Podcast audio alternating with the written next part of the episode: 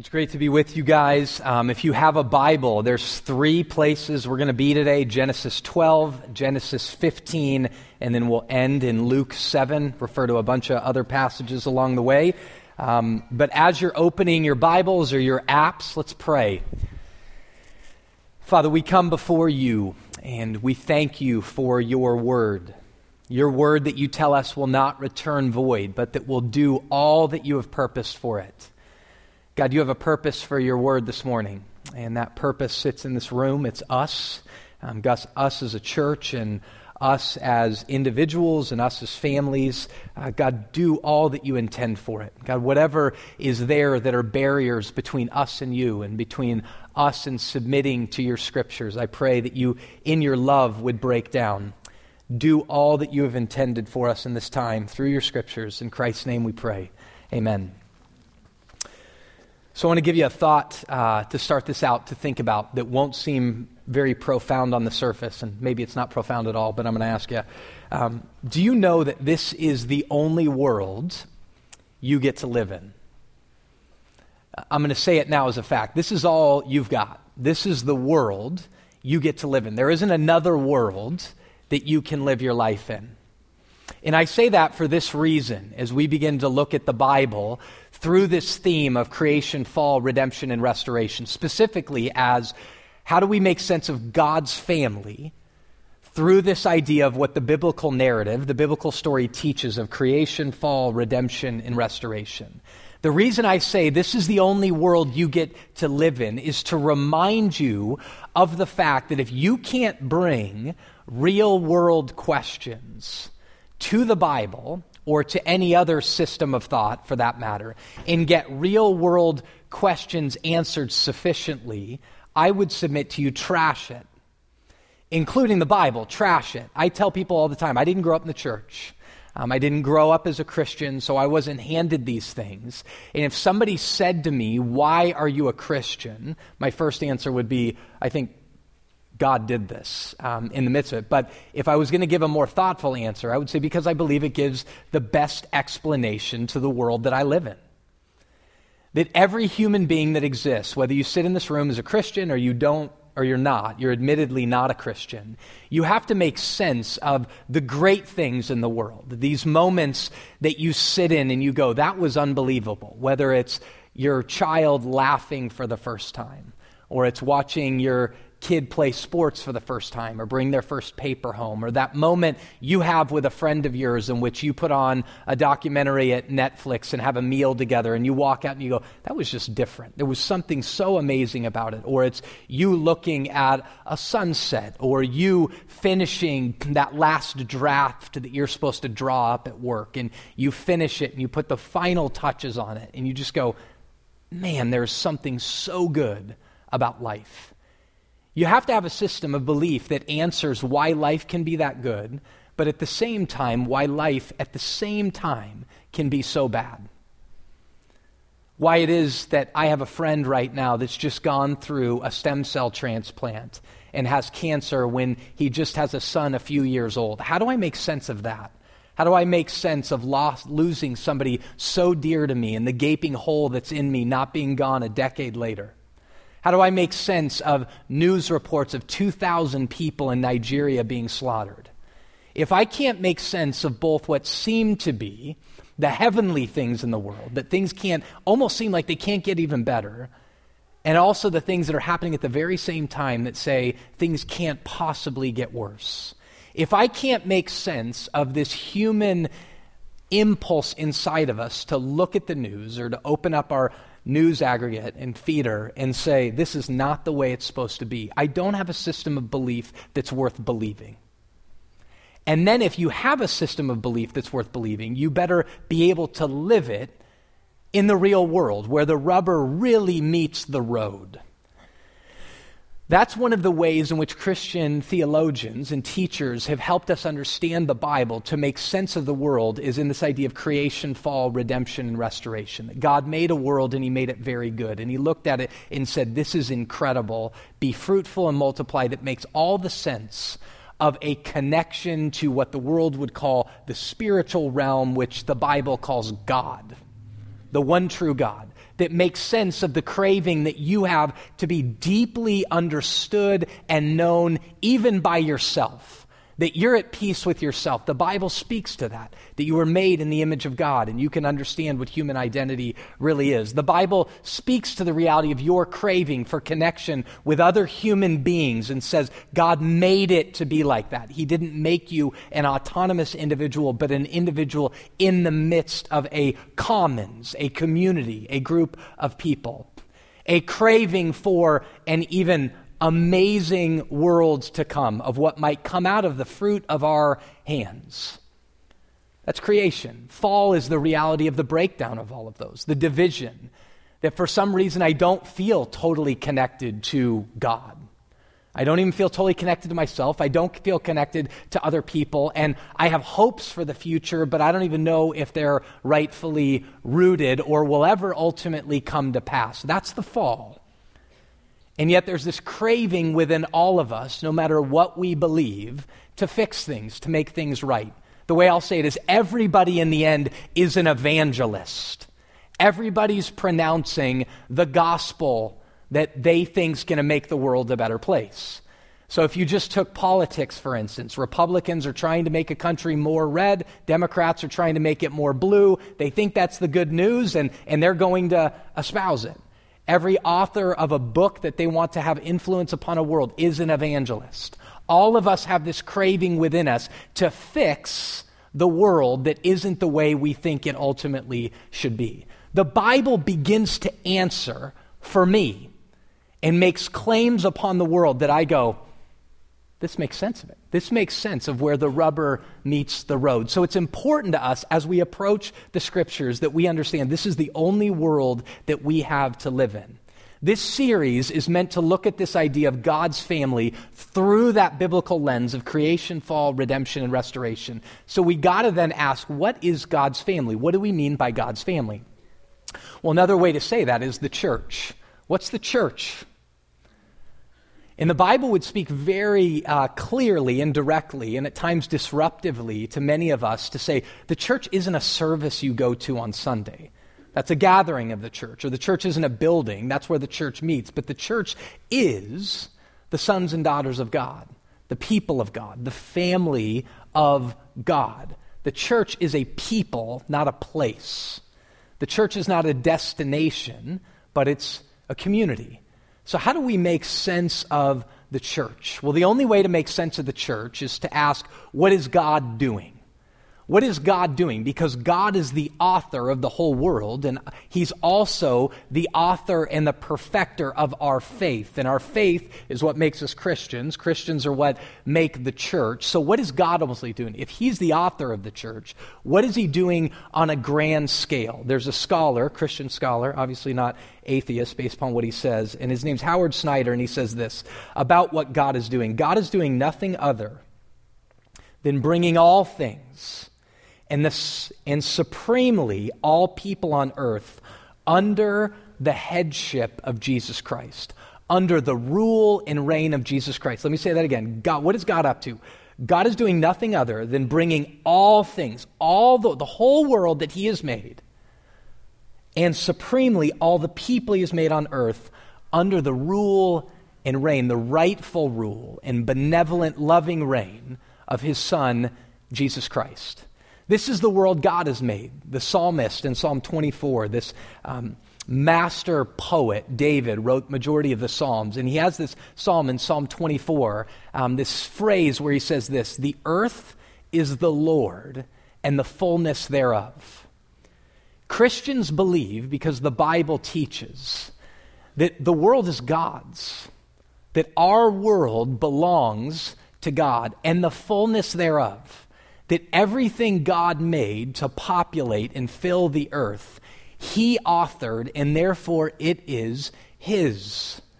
Sin, at its core, at its absolute core, if you distilled it all down, is a breaking of the unity between God and man, between God's creation and the God who made it. It's a rebellion of his creatures to the Creator, saying, We want to do it our own way. And it wreaked havoc, unleashed hell upon the wholeness of the entire world. That's sin. that even though the earth is the Lord's and the fullness thereof, the fullness of thereof and the earth does not recognize that it's so. And supremely, we don't. Human beings don't recognize that. And we experience then the catastrophic results of being disconnected from God. The catastrophic results upon ourselves, upon our relationships with other people, and on our relationship and interaction with the wider world. So, what is God ultimately up to? Ephesians chapter 1, verse 10 says his plan. Ephesians 1:10 his plan was that in the fullness of time that he would reunite heaven and earth that were separated because of sin he would unite it together in Christ that a plan for the fullness of time to unite all things in heaven and earth in Jesus Christ. So you see, God's plan is centered on Jesus, and his plan is to reconcile and restore all of creation, all of human life in Christ. So there's no reconciliation, there's no restoration, there's no reunification outside of Christ. It's all to be reconciled in Christ. So, if we're going to understand what the church is, we've got to understand that the church comes into that plan.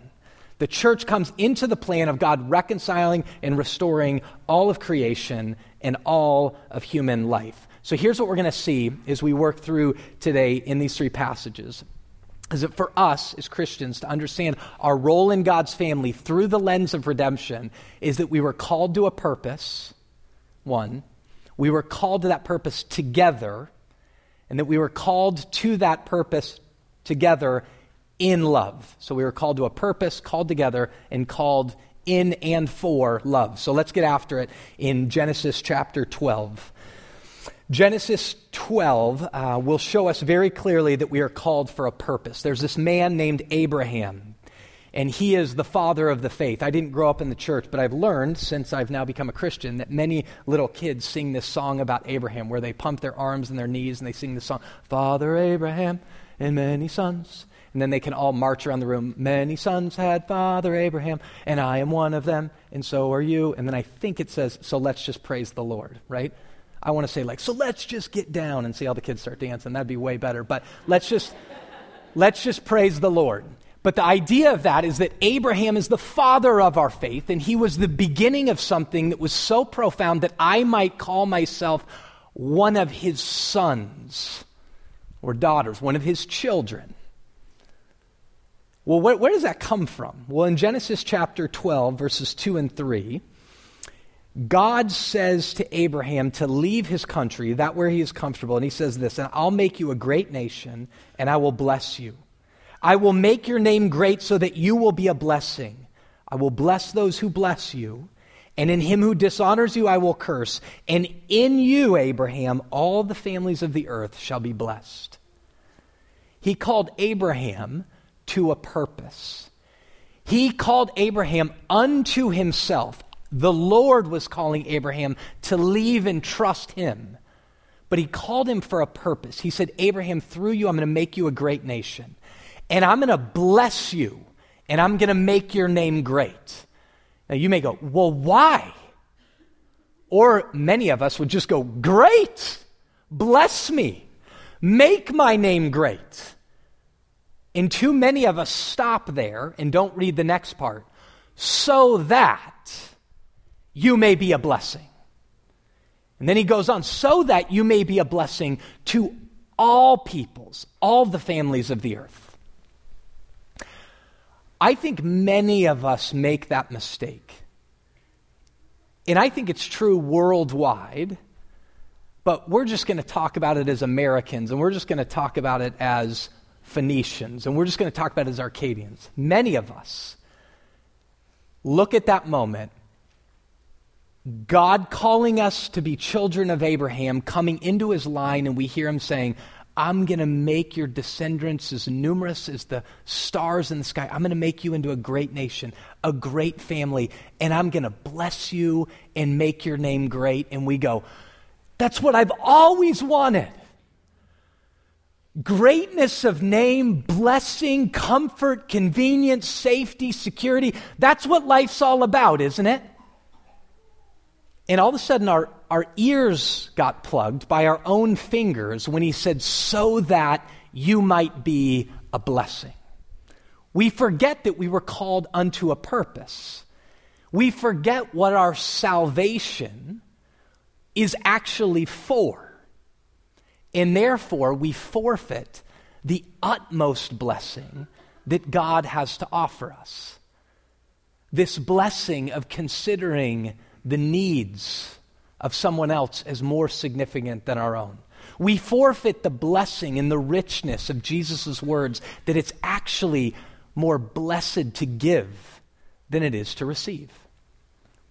It's like this uh, think of your work and think about your boss.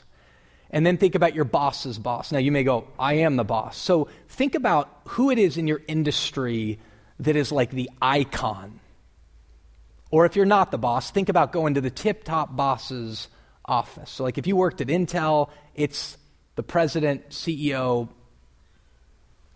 head dog of Intel. Or, you know, if you're a musician, it's Bono or whatever. You get it. So imagine you get a call and this boss wants to meet with you. And you go into your boss's office that you've never been in before and you walk in and it's amazing by anybody's sight. It's unbelievable. There's amazing food in there. There's amazing drinks in there. The furniture's ridiculous. It's huge. It's a corner office that overlooks this beautiful, beautiful view. And you sit down, and your boss looks across the desk and just says, How are you?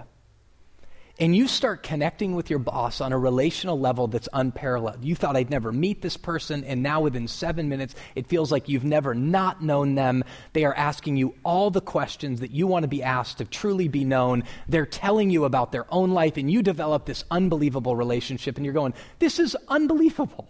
I'm developing a relationship with this person. How does this possibly happen? You're thinking, it couldn't get any better. And then they say, Hey, I want you to treat my office like your office. Whenever you're here, whether I'm here or not, I'm going to give you keys to my office. I'm going to give you the key fob to get into the building. I'm going to give you the clearance card to get past our floor. I'm going to give you the key to my actual office, and you can walk in here. And I really mean it. I want you to make yourself at home. Kick your feet up, take your shoes off. I don't care if your feet stink. Do it. Eat the food, drink the drinks, enjoy the view. In fact, here's the password to the computers and the iPads. You can use the teleconferencing s- setup, whether you want to FaceTime your family or you want to do work. It's yours.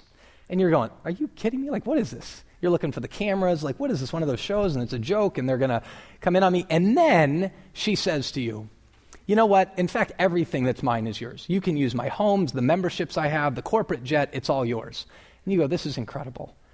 And then she says, But I called you here today for a purpose. We're about to embark on a project that's bigger than any project we've ever embarked upon before, and I want you to partner with me in it. I want you to work directly alongside of me in this.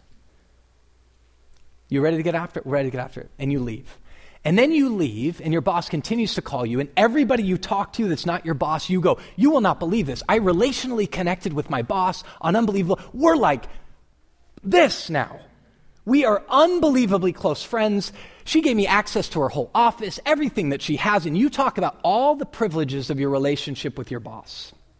And every time your boss calls, you're like, I can't believe you did that. This is so amazing. I love our relationship. I love all the stuff you're giving me. Well, after about a month, what's your boss going to say to you?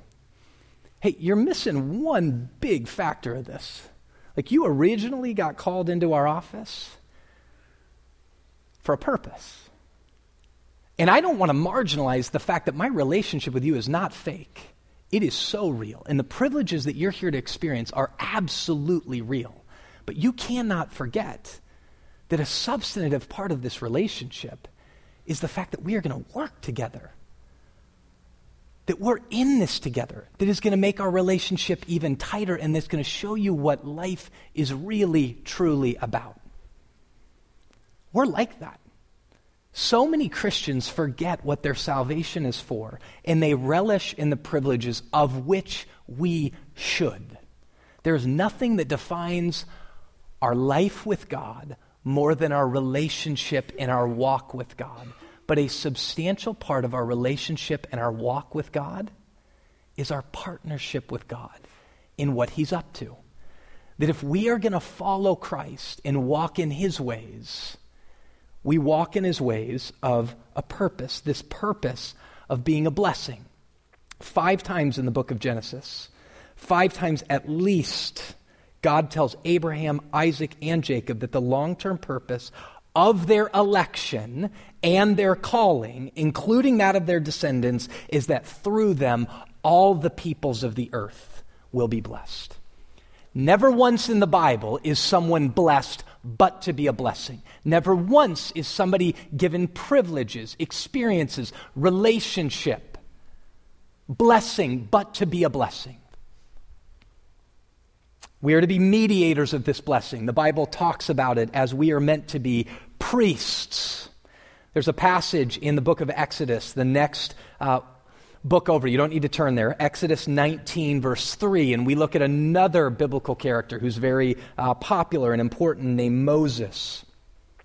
Moses goes up to God, and the Lord calls him out on the mountain, saying, Thus you shall say to the house of Jacob, and tell the people of Israel, You yourselves have seen what I did to the Egyptians, and how I have bore you on eagle's wings and brought you to myself. What did God do for the Israelites in the face of the Egyptians? He saved them. So here's what he's saying You saw how I bore you on eagle's wings.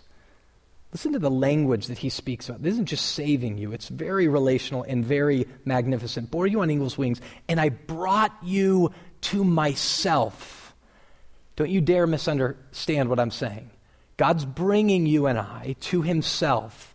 To be called sons and daughters of God is no minor thing, it is the major thing. But then he goes on. Now, therefore, if you indeed obey my voice and keep my covenant, you shall be my treasured possession.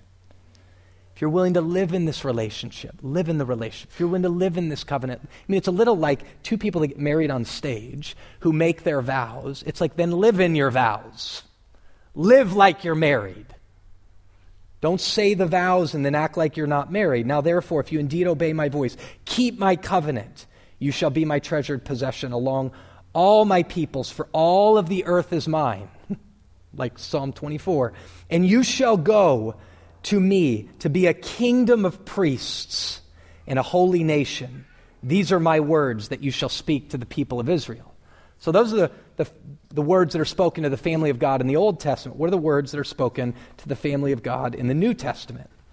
So, he just said you're going to be a holy nation and a royal priesthood.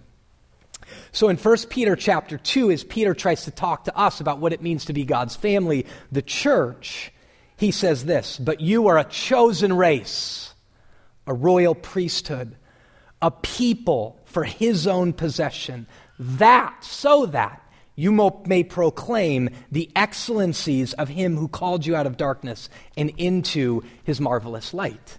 It's the same phraseology that God's family is brought near to God to be, we'll use just this phrase, a kingdom of priests. So, what's a priest? A priest is a mediator, one who represents the people to God and God to the people. So, here, the Bible's telling us that to be a part of the church is to take up the calling to be a mediator to bring all of the peoples of the earth, all of the peoples in your office, all the peoples of your family, all the peoples of your neighborhood, all the peoples of our city, all the peoples of our nation and world before God in prayer and supplication and saying, God, might you do something among the people? Among humanity. Might you fix that which is broken in their hearts, in our office place, in the marketplace, in our country in the world. Being a priest is to bring the people before God, but it's also to bring God to the people. So that the church, the family of God, what you are called into, what your salvation is for, 1 Peter 2 9, that we might proclaim the excellencies of Him who called us out of this brokenness, of Him who called us out of this darkness, and Him who brought us into the marvelous light, that in what we say and in what we display, in what we speak with our mouths and what we do with our hands and how we treat people, that we may say, Let me show you the light. This is the way for humanity. This is the truth. This is the life. That's what the Israelites were to do. Every morning and multiple times a day, they got up and they recited the Shema Hear, O Israel, the Lord your God, the Lord is one. There is no other God.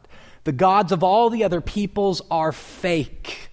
You are the one true God. Hear, O Israel, the Lord your God, the Lord is one, and you shall love the Lord your God with all of your heart, soul, mind, and strength. That was Yahweh, the one true God. And they were meant as a people to declare to the world, this is the way, there's no other way. This is the truth, there's no other truth. This is life. And then Jesus comes on the scene. When everybody's um, broken down, asking questions, and he's the enigma of all enigma, and he's hated by many people, and he says, I am the way. I am the truth. I am the life. He is taking up in him very self the role of Yahweh, the role of God. And he's saying to the church, Follow me. So, therefore, the church's role, like we said, in what we say and what we display, is to say to the world, This is what God intended for life to look like. This is what it means to how we view ourselves. We believe that life is found in living our lives for the goodness of other people the blessing of other people, and we believe that in their blessing, we too find ours. That's the truth. So, in a world that spouts the lives that you go after what is yours, you get what is yours, number one is you, we say, no, that's all upside down. Actually, the way God made it to be right side up is that I would live my life on behalf of you, and that my joy is bound up in your joy. It's what the Bible would define as love. That the church is meant to be a people that displays to the world this is what marriage relationships look like. This is the way children respond and obey their parents, and parents don't exasperate but love their children. This is the way wives love their husbands, and husbands sacrificially serve their wives to make a true covenant. This is the way employees respond and honor their bosses, even when their bosses may not deserve honor. This is what race relations look like. This is what business practices look like. In a world that says business is for the purpose of profit, we say no, everything is for the purpose of people. People before profit.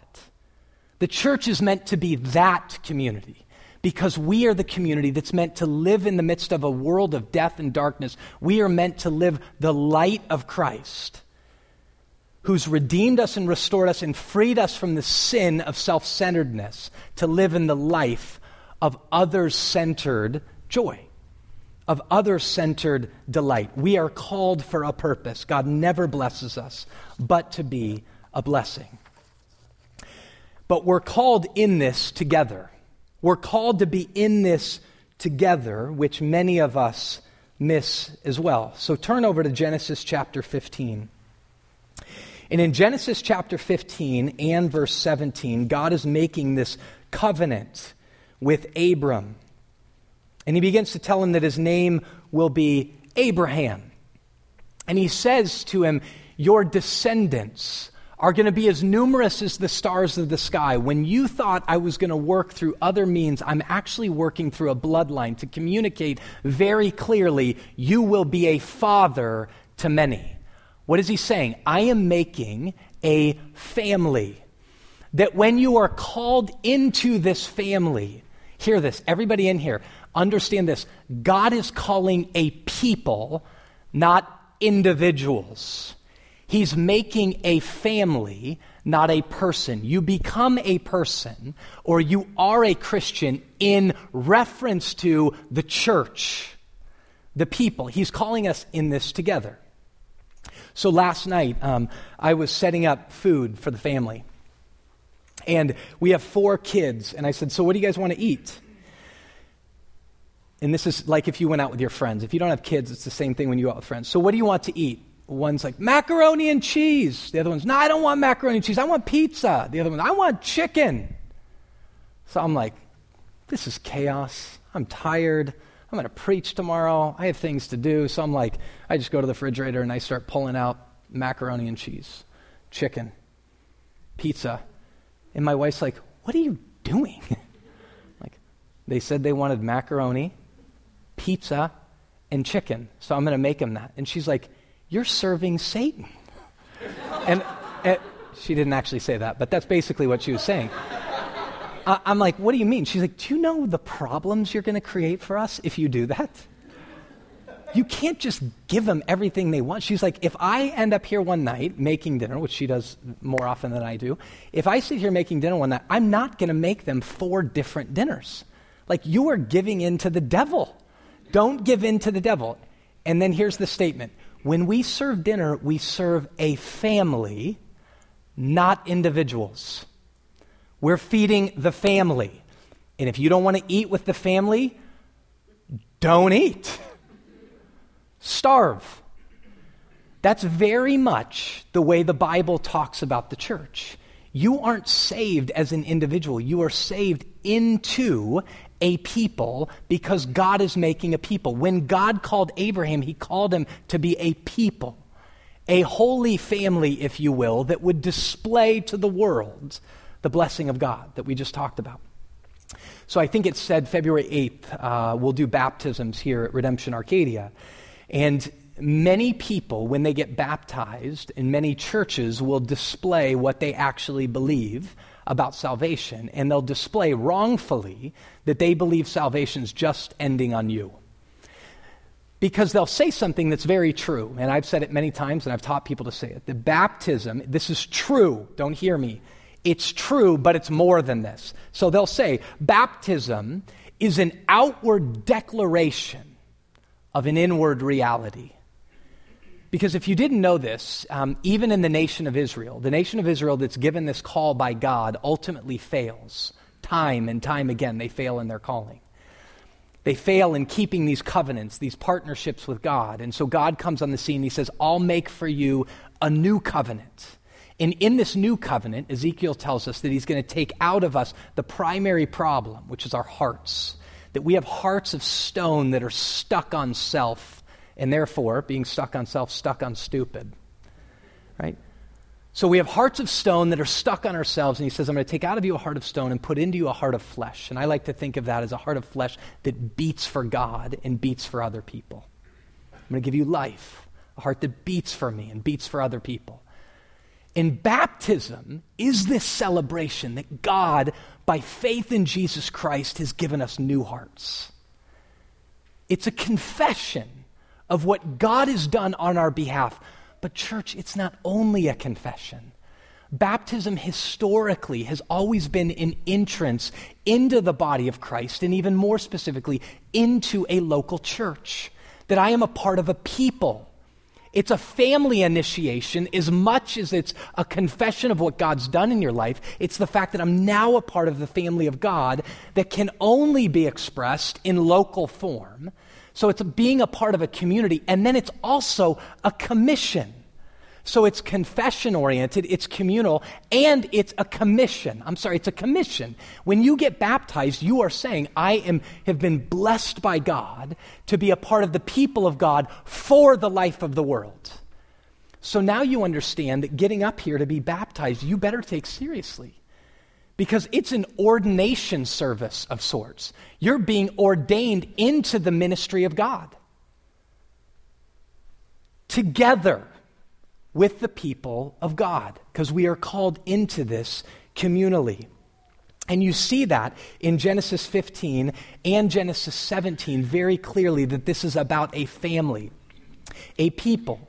Titus 2 says that Christ gave himself for us to redeem us from all lawlessness and to purify for himself individuals. No, he doesn't say that.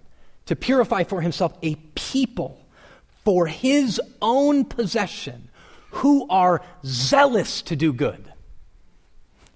So you're called as the possession of God, as his very people. He's calling a people who would be zealous for good.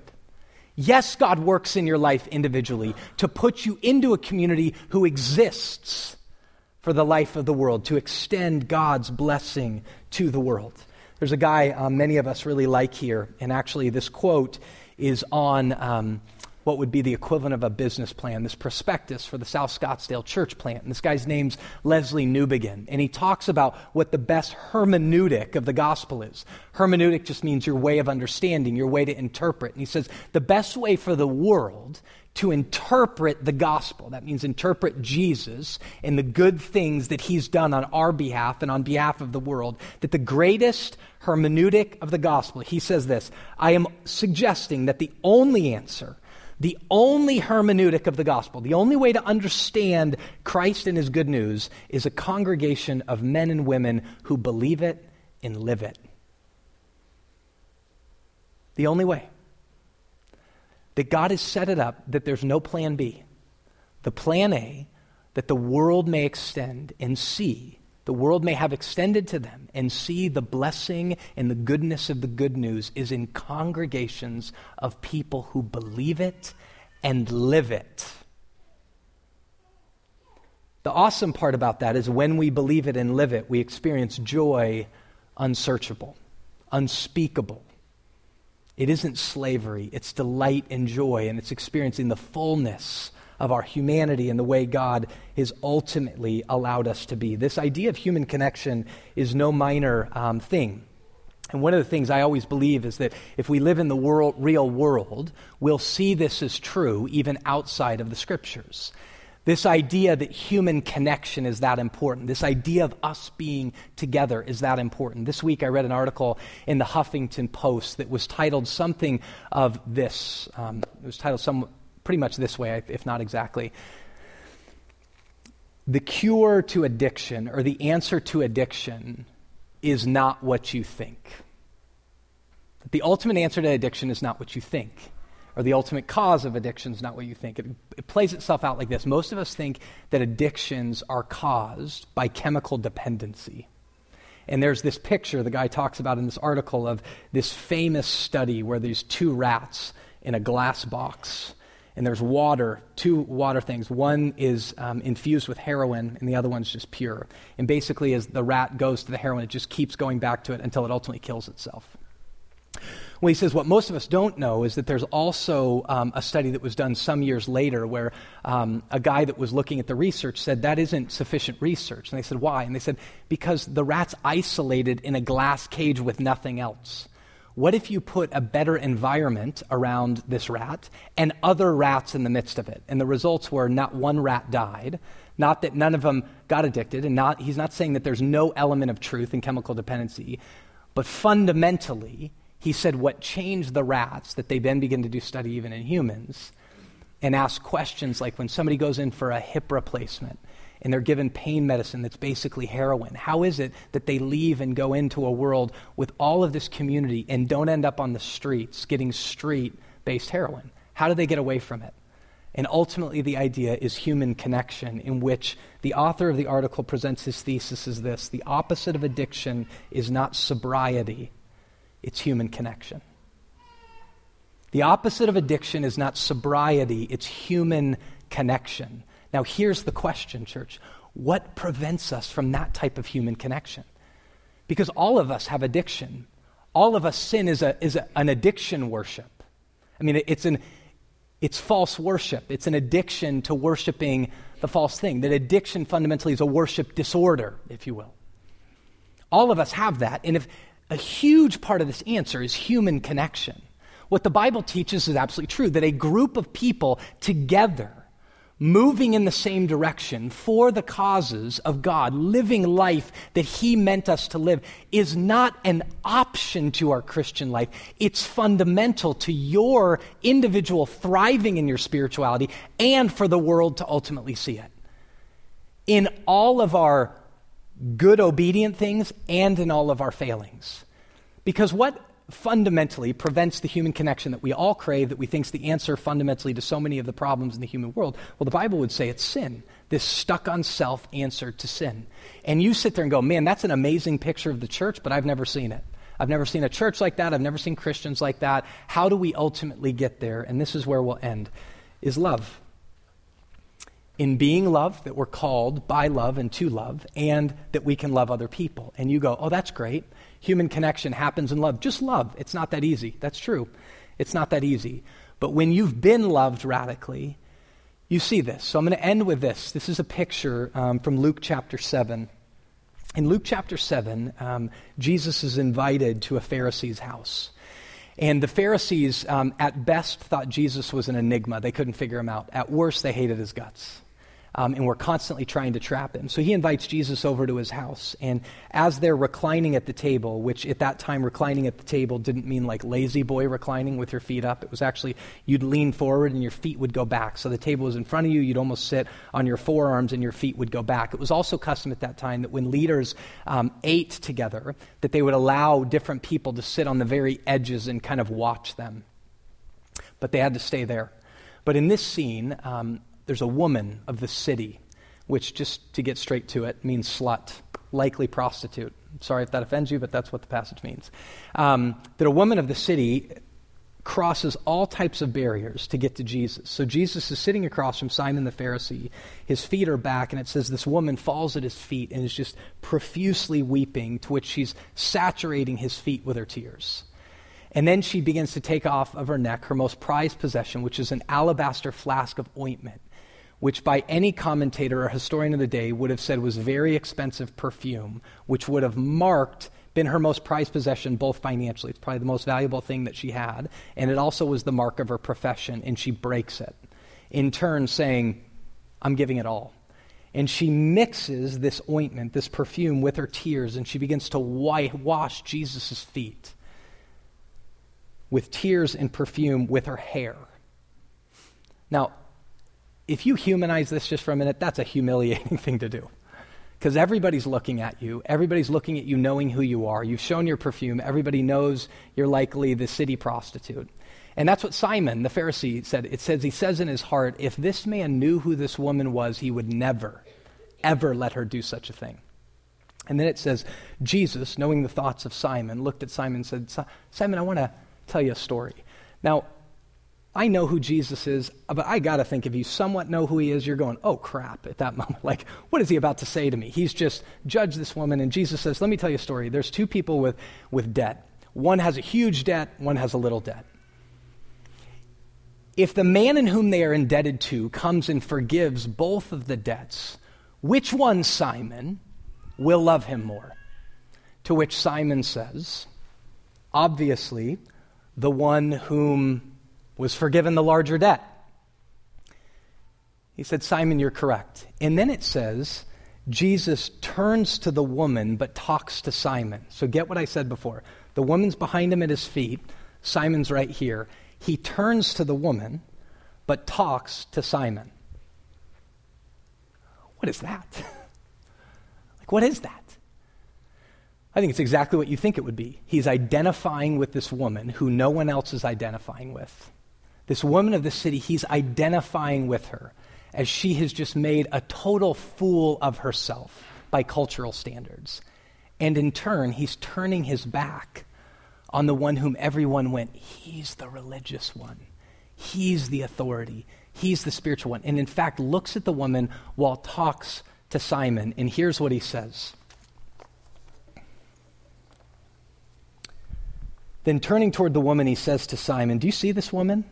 I entered your house, and you gave me no water for my feet, but she has wet my feet with her tears and wiped them with her hair. You gave me no kiss.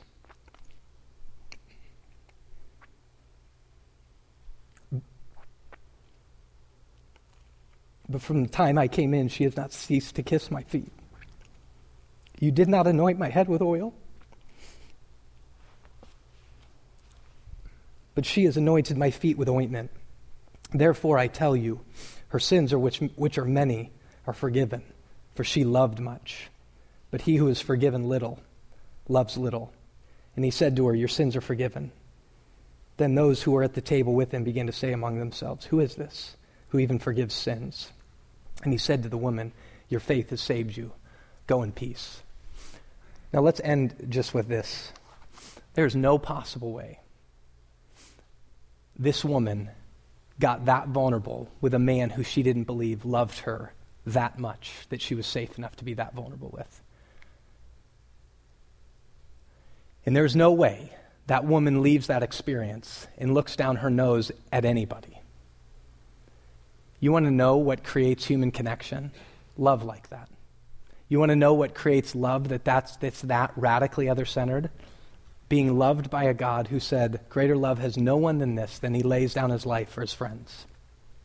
The experience of the grace of God enables us to fulfill our purpose and commit to human connection inside God's family for the life of the world. Let's pray. God, I pray that we would know at the deepest, deepest of levels how much we've been forgiven. For those who've been forgiven little will love little, but those who've been forgiven much love much. And God, we know in what we're about to celebrate that we are a people who've been loved much. In Christ's name we pray. Amen. Thank you, Tyler. We're going to